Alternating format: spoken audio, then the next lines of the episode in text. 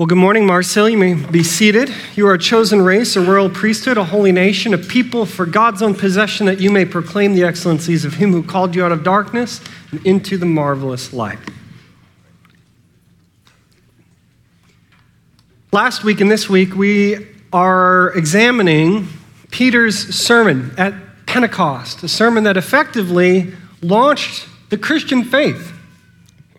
It was the first recorded sermon of the New Testament church. It started in a miraculous and marvelous way. The Holy Spirit descended upon the apostles, upon men and women, disciples of Jesus who were gathered together in unity in prayer, reading scripture in an upper room in Jerusalem. And they began to speak in tongues. Sound and the tongues attracted people. Jewish men who were from all over the empire gathered to a pilgrimage, Pentecost, and it sparked their curiosity.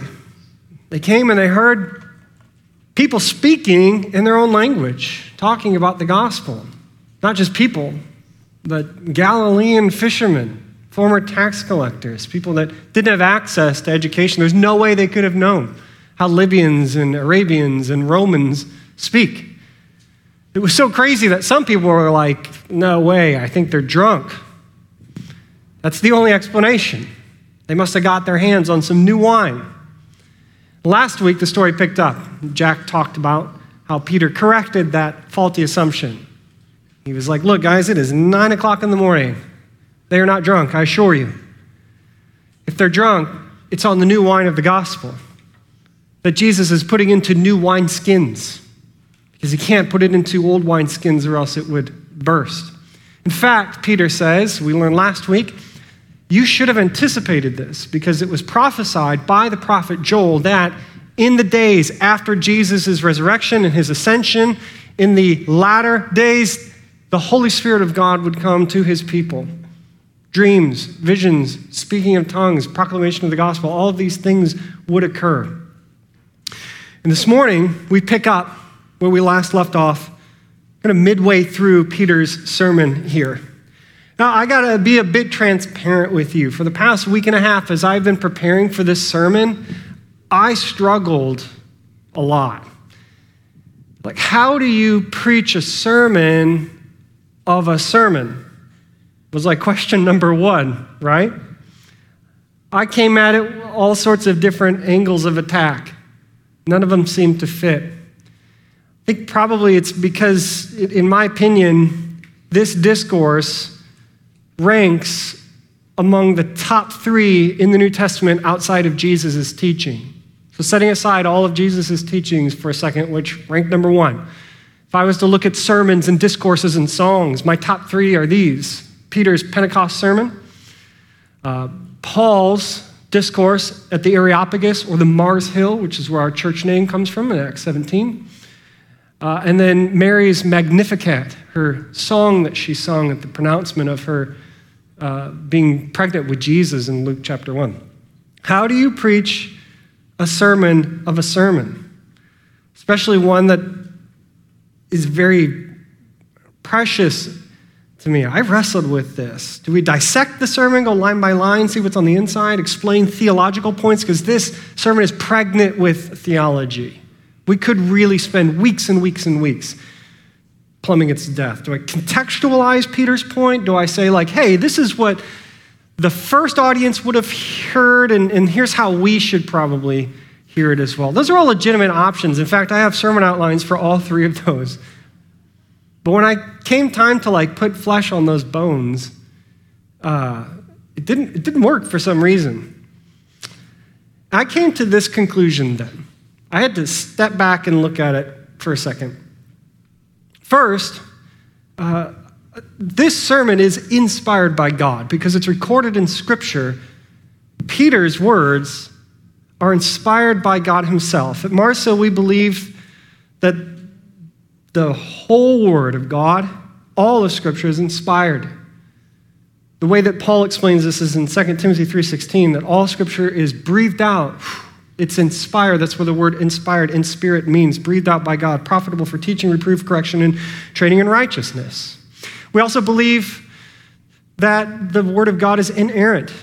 In other words, It's God's word, so it's sourced in truth. And because he is pure truth, it's going to be free from error. Every word of God proves true, says Proverb 35. We also believe that the Bible is infallible, which means it won't lead us astray because it cannot lead us astray. It's impossible to lead us astray.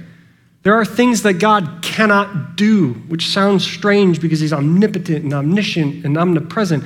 But check this out Hebrews 6 uh, 18 says, We know there are two unchangeable things. One of them is this it's impossible for God to lie. Impossible. He can't do it. So, if God has inspired Peter's words, there is not a lie coming out of his mouth, it's not erroneous, it is leading us towards truth. That was one thing I thought of. Second conclusion I came to is that this sermon is actually prophetic. The way that Peter begins this section is this Hear these words. It kind of is an echo of Old Testament prophets of, Thus saith the Lord. So Peter is preaching this sermon from almost a prophetic position of authority. He's speaking like a prophet. And no prophecy was ever produced by the will of man he says elsewhere in one of his letters, but men spoke from God as they were carried along by the spirits. Not only is the word that Peter is preaching here inspired by God, but he's also being carried along by the Holy Spirit as he's speaking. The third thing I came to, the conclusion I came to, is that this is an apostolic sermon. It was preached by the one on whose confession Jesus promised this I tell you, you are Peter, and upon this rock I will build my church and the gates of hell will not prevail against it. Guess what we're seeing right now in Acts chapter 2? Jesus' words coming true. He is building his church on the rock of Peter's confession, on the words that the Holy Spirit is giving him in this moment. And that's crazy when you think about it, because this is the same man who, weeks before, abandoned Jesus at his trial like a coward when questioned by a little girl about his accent but is now standing in the center of Jerusalem, proclaiming the gospel, as we'll learn, in front of thousands of people. What changed? What power possibly could change Peter from coward to bold proclaimer of God's word? Actually, we're going to learn in his own sermon. He's going to tell us. Fourth, this sermon launched the church of Jesus Christ. We're going to see there's thousands of converts that will come join the church after this sermon. It heralded essentially the birth of Christianity. This sermon is like a touchstone in the final culmination of Christ's work to make all things new. This sermon is inspired by God, it's prophetic, it's apostolic, it launched the church. I am not inspired, prophetic, nor apostolic. This is a conclusion I came to. I am just like the rest of you, a fellow disciple, working out salvation in fear and trembling, desperately clinging to God's mercies every single day by my faith in Him alone. Which means I have absolutely nothing to add to what Peter is saying here. I am like you, a recipient to what he's saying. And frankly, that's how I want to keep it. So this morning, I want to do something different. It worked in the first service. Let's see if it worked in the second service. This is something I've never done before. Instead of preaching to you, I want to be preached to with you. I want to allow Peter's sermon to be spoken over me and to be spoken over you. And in doing so, what I want to do is I want to share personal reflections of how this sermon impacted me in my reading of it over the past week and a half. Consider this less a sermon or teaching and more of a devotional reflection for most of the time. We'll close with a more teachy, preaching type of a, a thing that we're used to. But if it's different this morning, that's why. I'm, I'm giving you kind of a sneak peek or a, a, behind the curtain of how I approach the Bible in a devotional way. Because I can't, I struggle to preach another person's sermon, and I certainly, I don't know who I am to be able to tell you what Peter is saying as an inspired, prophetic, apostolic man launching our faith, right? So here's how this sermon affected me. Let's hear the first two verses. Men of Israel, Acts 2 22. Men of Israel, hear these words Jesus of Nazareth, a man attested to you by God with mighty works and wonders and signs that God did through him in your midst. As you yourself know, this Jesus, delivered up according to the definite plan and foreknowledge of God, you crucified and killed by the hands of lawless men. That's heavy. What an awful thing to pierce one's heart. I hear Peter saying to these men, Y'all messed up bad. Bad. God sent his son, Jesus of Nazareth, his actual son, not some kind of like ghostly apparition, not some spiritual vision, a flesh and blood infant turned boy turned man whose name means God saves from a town you're all aware of, Nazareth, up in Galilee. God sent that man to Israel. He sent him to me too. He sent him to you all. And he did so to get our attention. God divinely snapped his fingers at us. How? Through the mighty works, wonders, signs that got me thinking, what are those? What is Peter talking about? I had to jog my memory. Oh, it's turning water into wine, healing a Roman official's kid who was about to die, healing a paralytic, feeding 4,000 and then feeding 5,000, walking on water, healing a woman with chronic bleeding, healing a blind man who was born blind, exorcising demons, reattaching a guy's ear after Peter cut it off, raising Lazarus from the dead. That's the divine finger snap. I should be paying attention to these things too in the gospel. But once he had their attention, once he has my attention, we intentionally looked away from him. We ignored him. Worse, Peter said, You crucified and killed him by the hands of lawless men. You did that. Which, he says, was done according to the definite plan and foreknowledge of God. That's amazing to me. I have to take a step back and really process that for a second. Because it appears to me that Peter has just sashayed past some of the most burning questions I have about the relationship between human free will and God's divine sovereignty. Some of the hottest debates that Christians have, especially the nerdy theological ones. What's the relationship between human free will and divine sovereignty? Does God allow us to act in free will, kind of like a cosmic gentleman stepping aside, never interfering, so that we can choose good and evil for ourselves? Or is he like a cosmic conductor, stepping in right at the exact moment to prevent us from choosing evil or to persuade us to choose good? Are you a Calvinist or are you an Arminian? Are you Reformed or Wesleyan? Free will or fatalist? Because that's probably going to determine my relationship to you. And if I'm honest, it's going to determine my willingness for cooperation and Christian unity with you. So Peter's response here was like a gentle pat on the back. Stop arguing about the periphery. Grasp the center. Jesus was delivered up according to the definite plan and foreknowledge of God. In other words, he's the cosmic king and he's in charge and he's absolutely sovereign. Nothing happens without his knowledge or permission or will. And you crucified and killed him by the hands of lawless men. In other words, we are responsible for our sin. Which one is it? Peter says, Stop. Get to the core. It's not that those theological conversations are unimportant, but Peter's telling me now those conversations must take a back seat the moment that they interfere with communicating the gospel clearly. Have I elevated peripheral theological convictions to the same level as plain and precious truths of the gospel? Well, so what if I have? Maybe I did it out of zeal. Maybe out of ignorance. But isn't that what the men of Israel did? Crucified Christ out of zealous ignorance? So they still messed up. Perhaps they thought what they were doing was right.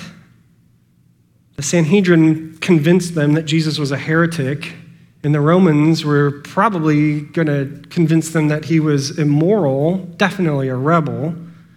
I mean, you can almost hear some of these objections about Jesus today to excuse our zealotry or our ignorance. Look, I love that Jesus guy, love most of his stuff, his message about loving all people, welcoming from wherever they come, though.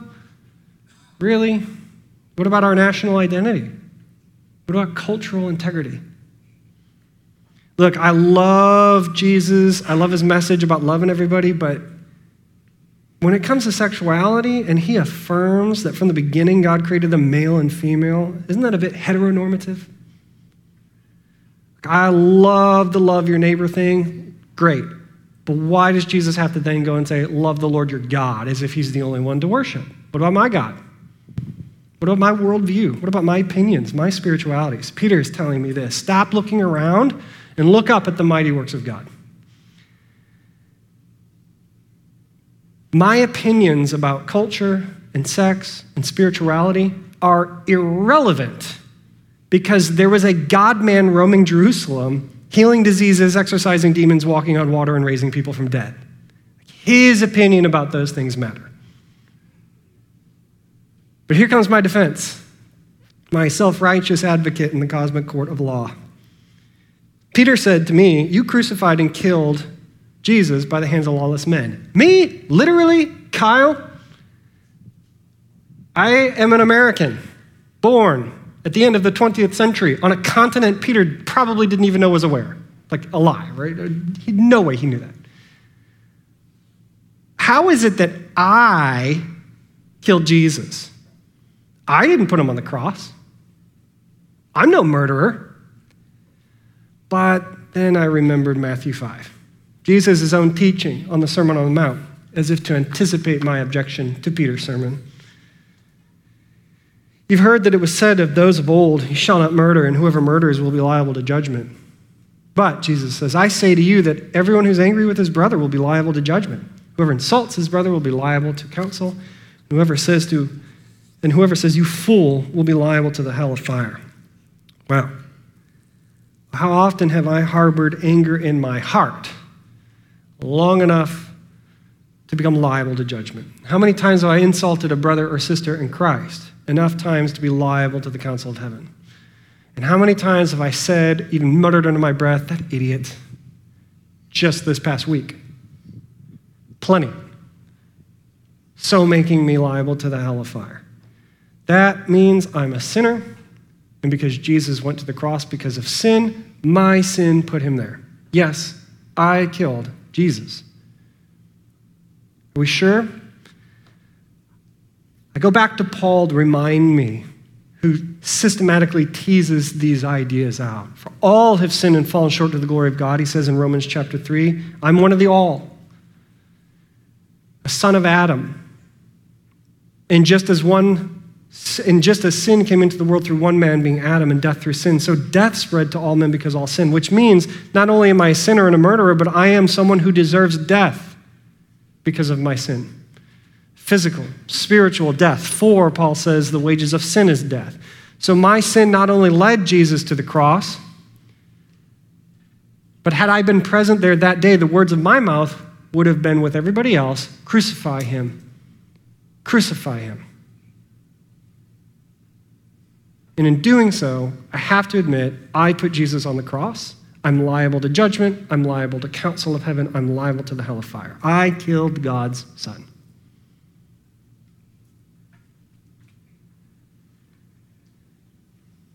Verse 24 God raised him up. You killed him, but God raised him up, loosing the pangs of death because it wasn't possible for him to be held by it. Well, praise God then that he rescued his son from death because of my sin. Yes, my sin.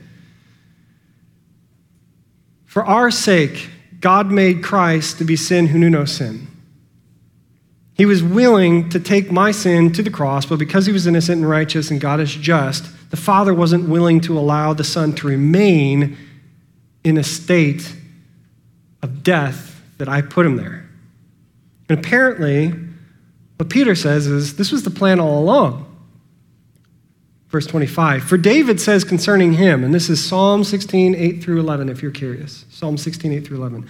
I saw the Lord always before me, for he is at my right hand, that I may not be shaken. Therefore, my heart was glad and my tongue rejoiced. My flesh also will dwell in hope. For you won't abandon my soul to Hades or let your Holy One see corruption.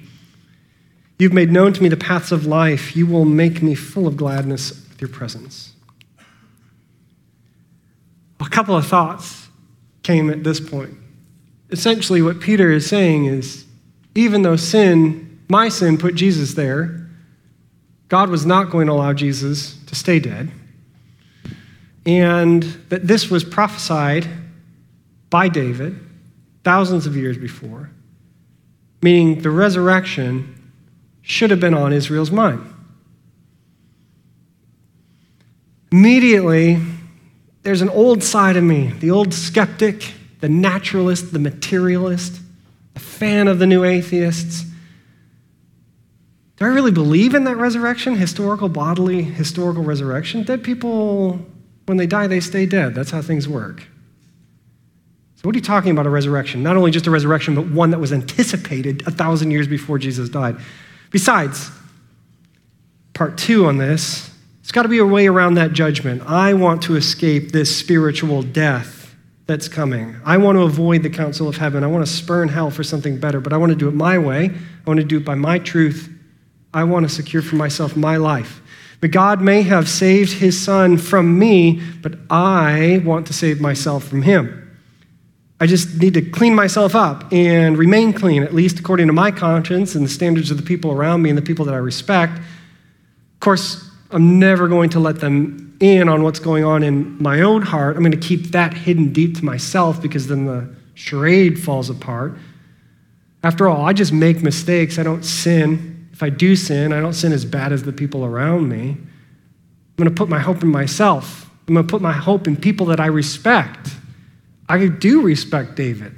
I'm going to put my hope in what David has produced and the kind of person David is. Maybe if I just follow David's example, I'll find life.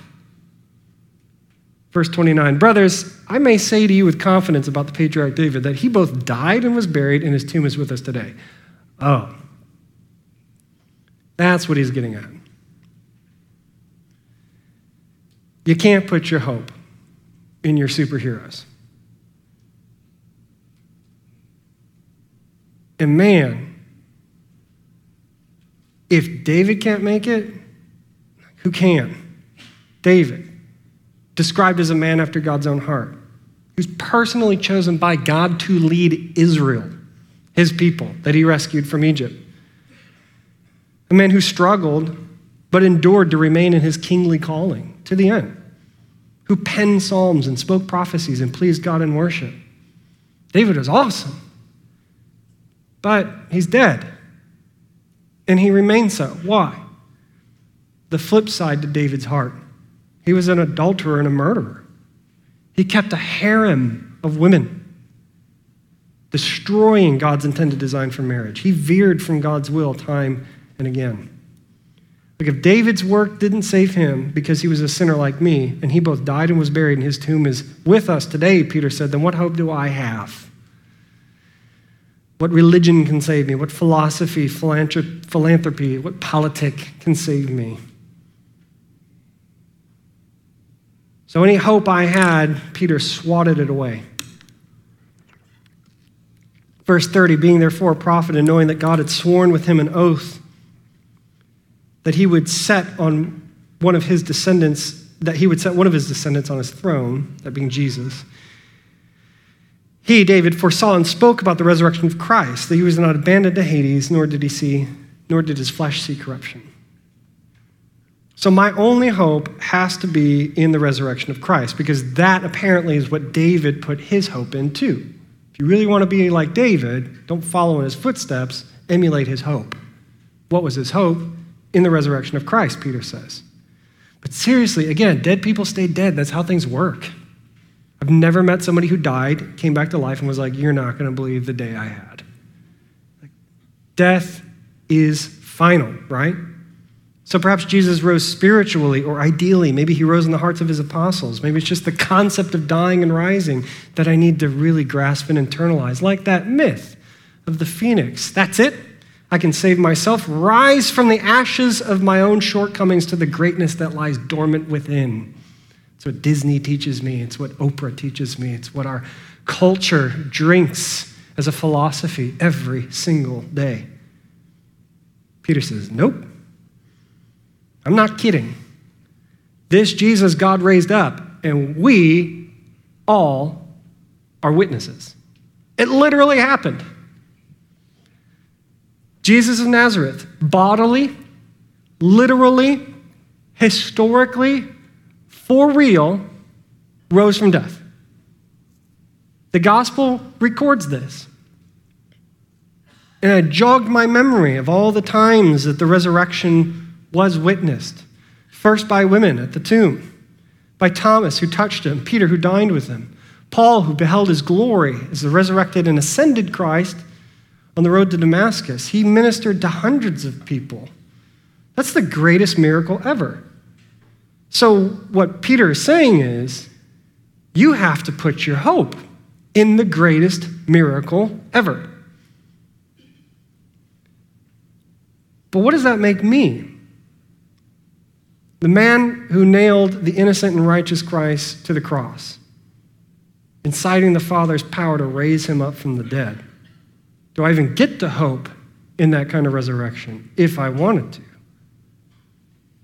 Verse 33 being therefore exalted at the right hand of God and having received from the Father the promise of the Holy Spirit, he's poured out that this that you yourselves are seeing and hearing. For David didn't ascend into the heavens, but he himself says, The Lord said to my Lord, Sit at my right hand until I make your enemies your footstool. Oh, so the resurrection of Christ per se isn't necessarily good news for everyone. Because one of the reasons God raised his son from death was so that Jesus could conquer his enemies and turn them into footstools. Am I one of enemies, or am I one of the enemies of God? In sin, Paul seemed to think so. He called us enemies, Romans 5:10. It seems clear that Christ's mission is to make his enemies his footstool. In other words, to conquer them in judgment and counsel, to conquer him by their holiness. For he must reign until he has put all of his enemies under his feet, and Christ is waiting from that time until his enemies should be made a footstool for his feet from 1 Corinthians and Hebrews.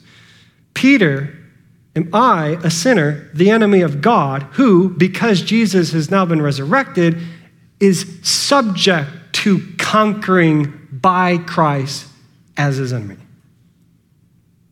36 Let all the house of Israel therefore know for certain that God has made him Lord in Christ, this Jesus whom you crucified. Yes, in sin, I am God's enemy. I'm not his kid. I am by nature a child of wrath, just like the rest of humanity, Paul says in Romans 2 3. And I will inevitably become conquered by Christ's holiness. What do I do? I killed God's son. God brought him back. He seems angry with his enemies. I'm his enemy. What do I do? That's about where Peter's sermon comes to a close. At least the text that we are given of the sermon. He said other things. We know that. We'll see that here in a second. But Peter, at this point, leaves the audience, leaves us in a sort of pained suspense, a bit anxious, right? Now, when they heard this, they were cut to the heart and said to Peter and the rest of the apostles, Brothers, what shall we do? In zealous ignorance, we killed the Son of God. God brought him back. He's angry with us now. What do we do? It's a good question. You see, the bad news of sin ought to cut to the heart, and it ought to lead you to that same question what do we do? We ought to feel bad when we realize we've sinned. We ought to sense guiltiness when we know we've offended God. And I want to be very careful about the way I say this, but I think it's really important to say sometimes in an overly therapeutic culture like ours, one in which God is merely a life coach and you are always a victim, and the serenity and peace of your mind is your right. We make a habit as Christians of staving off conviction of sin. And we do it in little ways. We don't say we sin, we say we make mistakes. We say we messed up, we screwed up. Now, there are very real victims of oppression and abuse who need counseling and therapy. I know this firsthand because I participate in trying to bring Jesus' peace and healing to those people. I'm not discounting that at all. Because there is a very real call by God to enjoy peace that surpasses understanding. But there is never a circumstance when we ought to feel nothing at all when we rightly recognize that we've willfully disobeyed God. Never. And that's the reality that has set in for the crowd before Peter. They recognize now our zeal and our ignorance are not an excuse. We sinned against God. We feel awful. We're terrified. What do we do? Have you ever been there? It's not a bad thing. That's a good thing because that's the first moment you realized God is doing something to you to save you. When He takes your heart of stone and replaces it with a heart of flesh and it starts to beat, and you realize for the first time, whoa, I am a sinner. I don't just make mistakes. I don't just mess up. I am a sinner before a holy God. What do I do? What do I do? Salvation begins in the depths. It begins for us in guilt and in shame, in the tomb where Lazarus lies, because that's where God calls to you who were dead, come to me. We hear and we respond and we take the first step. Because even though it begins for us in shame, doesn't remain for us in shame. The alleviation of shame comes from repentance. Peter said to them, Repent and be baptized, every one of you, in the name of Jesus Christ for the forgiveness of your sins, and you will receive the gift of the Holy Spirit. For the promises for you and for your kids, for your children, for all who are far off, everyone whom the Lord our God calls to himself. Repentance means fundamentally turning away from sin. If you are cut to the heart like these men were, if Peter's sermon has moved you to shame and guilt, repent, turn away from sin. Stop engaging in that. Cease pursuing him. Don't chase after her. Turn it off, set it down, look away, flee, whatever it is. You know what it is. The Holy Spirit tells you. But repentance is more than merely turning away from sin. Fundamentally, or more basically, it's turning towards something. Yes, repentance is turning away, but to do what? To turn towards something. You're turning away from sin to Christ. It's waking up one morning in a pigsty in a faraway land as a prodigal child and not so much turning away from that faraway land, but turning toward your Father at home, who's waiting for you to return with open arms. It's giving back all the money you illegally cheated out of pe- people, not so much turning away from that lifestyle, but turning towards Christ, who's coming to your house today. It's, it's turning away from ugliness towards beauty. It's turning away from lies towards truth. It's turning away from death towards life. Repent. Turn towards something better than what you're pursuing because you know deep down inside the answers aren't there. The meaning's not there. The purpose isn't there. The value isn't there. The belonging isn't there. The love isn't there. You're looking for it there, but it's not there because it's an idol. And guess what? Idols hate you. They're not your friends, they're your captors, they're your taskmasters. Christ is your liberator. Turn away from them, turn towards Him. Feel God's salvation through baptism, too, Peter says. That act of complete dependence on a power that's not your own. If you go down into the watery grave that represents death, and the pastor or the person that is baptizing you keeps you there underwater, if you didn't bring your scuba gear, eventually you're going to die. That's the point. Because you can't pull yourself up out of the water any more than you one day will not be able to pull yourself up out of being six foot under the soil. You need a strong arm to pull you up, which in baptism is the person baptizing you representative of God's strong arm to pull you out of your spiritual death and pull you out of your physical death. That water washing away from you is death retreating, not because of you. You were dead, you can't do anything, but because of God who has pulled you out of that state. And then, Peter says, gives you the Holy Spirit, the comforter, the helper the one who regenerates and convicts and teaches and equips and empowers you to walk with Christ. Not because you have to, but now because you get to and you want to. And this promise, Peter says, is for everyone, all people, everywhere, those whom the Lord our God calls to himself. God wants you. He wants a people to himself. And the great thing about God is when he wants something, it's good and he gets his way, and you don't have a say in it. If God wants a people for himself, he's going to get one. Go back in time and ask Pharaoh how heedless and stupid it is to resist against God's will when he calls people to himself. But how? I thought we were murderers who nailed Jesus to the cross. Enemies of God, who we crucified and killed by the hands of lawless men. Yes, but praise God that that's not the end of the story. And Peter knew it. Verse 40, with many other words, he bore witness and continued to exhort them. I don't know exactly what Peter said, none of us do, but I imagine his message synchronized with words like these. Romans 3 23. I only read the first part of that earlier.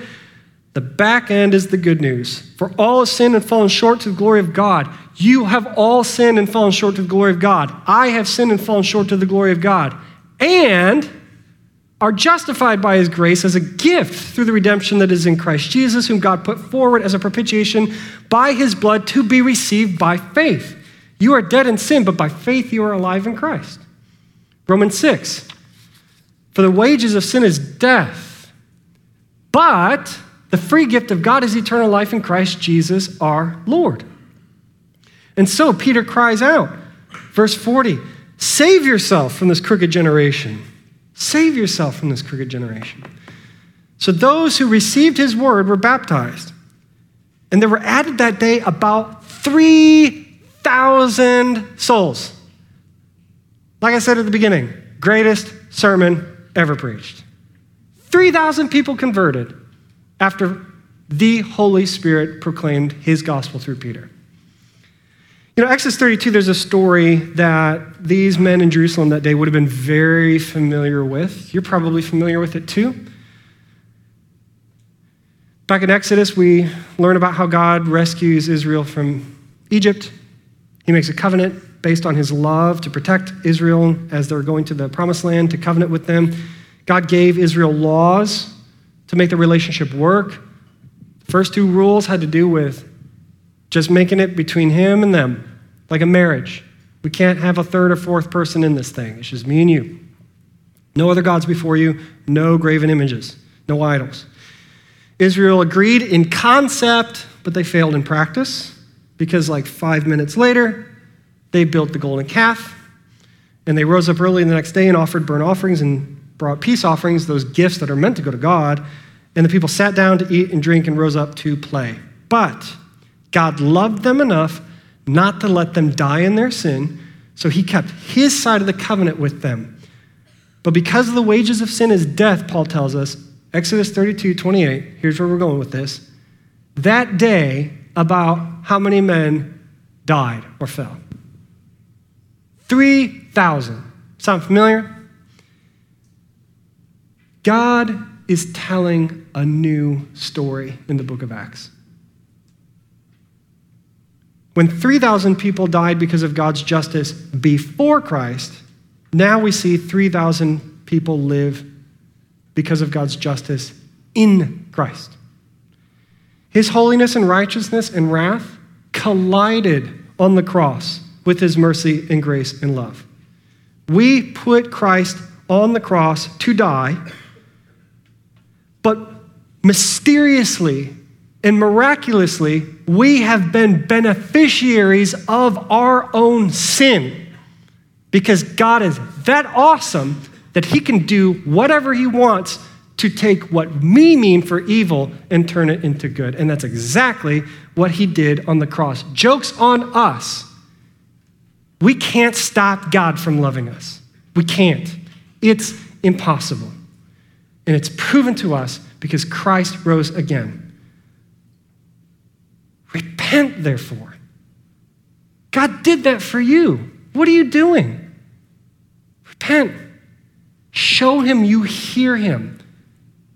Respond to the love that he has given you. Repent from sin. Turn toward Christ and Christ alone in faith that he will forgive you, not only because he can, but that he wants to. He wants to. Die to yourself. Be raised again by the Holy Spirit. Save yourself from this crooked generation, all of you who are far off from God now. Come near to him. He's waiting like a good father to wrap you up in his arms. Come to him. Let everyone whom the Lord calls to himself come to him and be saved. Let's pray.